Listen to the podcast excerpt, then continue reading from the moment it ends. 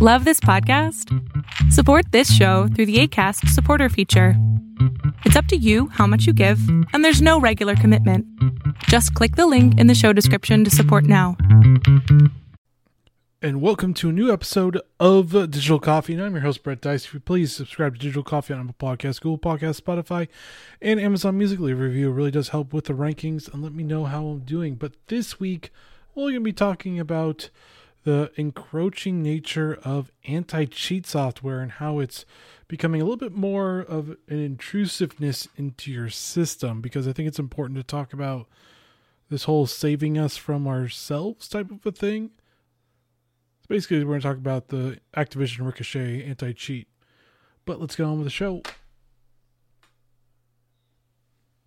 And the whole only thing I'm going to be talking about is this because it was finally announced and it looks very interesting. Now it's it's a Ricochet anti-cheat that reportedly was leaked yesterday supposedly, so that's another big issue.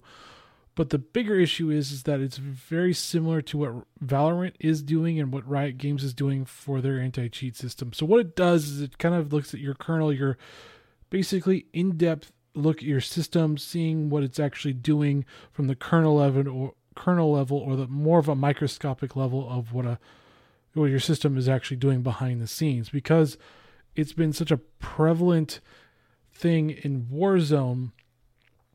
Activision had to do something about it, and they went very in depth and very almost draconian in some way. Where I'm kind of like, well, we kind of deserve it, or the people that wanted to cheat did deserve it because a lot of times there were Twitch streamers and they were just trying to get those views, those sweet, sweet views, sweet, sweet subscribers. And the only way they could do it is to cheat. And it's become a bigger issue than just some random people just cheating just for the lulls. Now it's become more of a business, multi billion dollar business, mind you.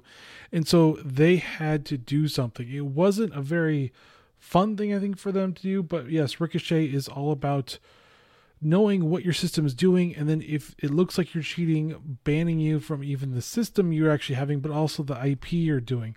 So you may be able to get around it with a vpn from the ip type of thing but if it's down to your actual system and the system that you actually use it's a lot harder. You almost have to buy a new pc for it.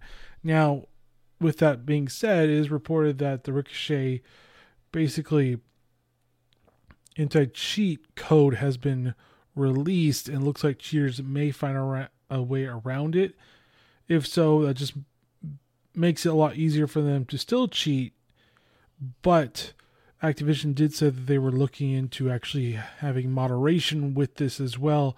And so they're going to have multiple levels of ways of dealing with this. And since leaks, hacks, are becoming more and more prevalent with every business and company. This is going to be a bigger issue later down the road.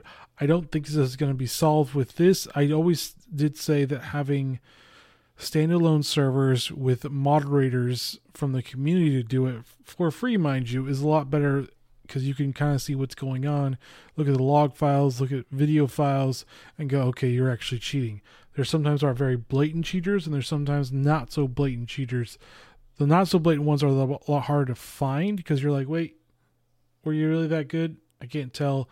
And so it is something to be deeply concerning about because more and more they're going to be asking for more and more information about our systems to make sure that we're not cheating. And it's basically gamers' fault for doing it. I'm more saying on the side of those that are willing to cheat, buy the cheat codes to cheat on a game, which makes no sense to me because it's just a game you play it for fun, and when you cheat, it doesn't seem like you're playing it for fun anymore. It seems like you're playing it well. You for you could be fun because you're killing everybody and making people upset, but all in all, I just don't think we're going to be seeing just a very hands-off approach to cheating anymore just because the past 2 years it's been insane. More and more people are home, means more and more cheaters are wanting to cheat. And it just doesn't look like this is ever going to go away. Developers are going to be looking for more and more ways to use these types of tools to monitor what you're doing. So that's where we're at.